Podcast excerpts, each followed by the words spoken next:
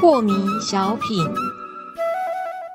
张讲师您好，有一位听众朋友，他想请教讲师，他说啊，这个站桩哦，很容易流汗。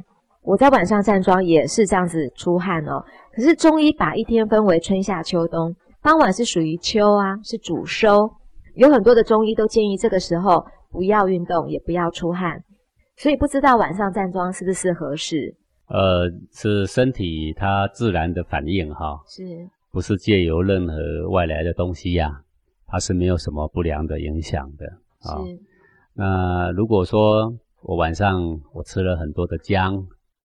然后借由一个外来的东西，然后让我内在的气血进入了昂扬状态。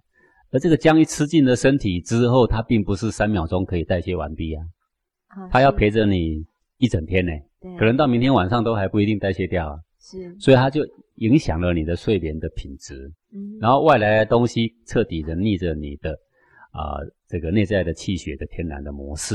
是，但是运动则不同。或者是说站桩则不同，为什么？因为当你站桩虽然出了很多汗，很畅快，可是当你开始休息的时候，特别显得非常静谧，它立即回到你的生理时钟该有的模样，它不会残存，它不残留，然后它更有益于把那些燥气把它带走。所以像这样站桩这样很好的一个养生的方式，不论你哪一天任何时刻，哈，除非说你刚吃的很饱。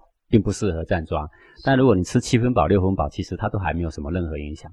是，好，所以各位对这一个方向呢，你可以啊不用担心。好，那如果说你喜欢喝咖啡，那么你晚上再喝一杯，那当然对你的睡觉品质是有影响了，因为你要睡觉，气总要沉下来，结果你投一个因子让它开始动荡起来，是对不对？所以外来的是有影响的，是，而内在本质上的一些这个反应，它是调节是非常迅速的。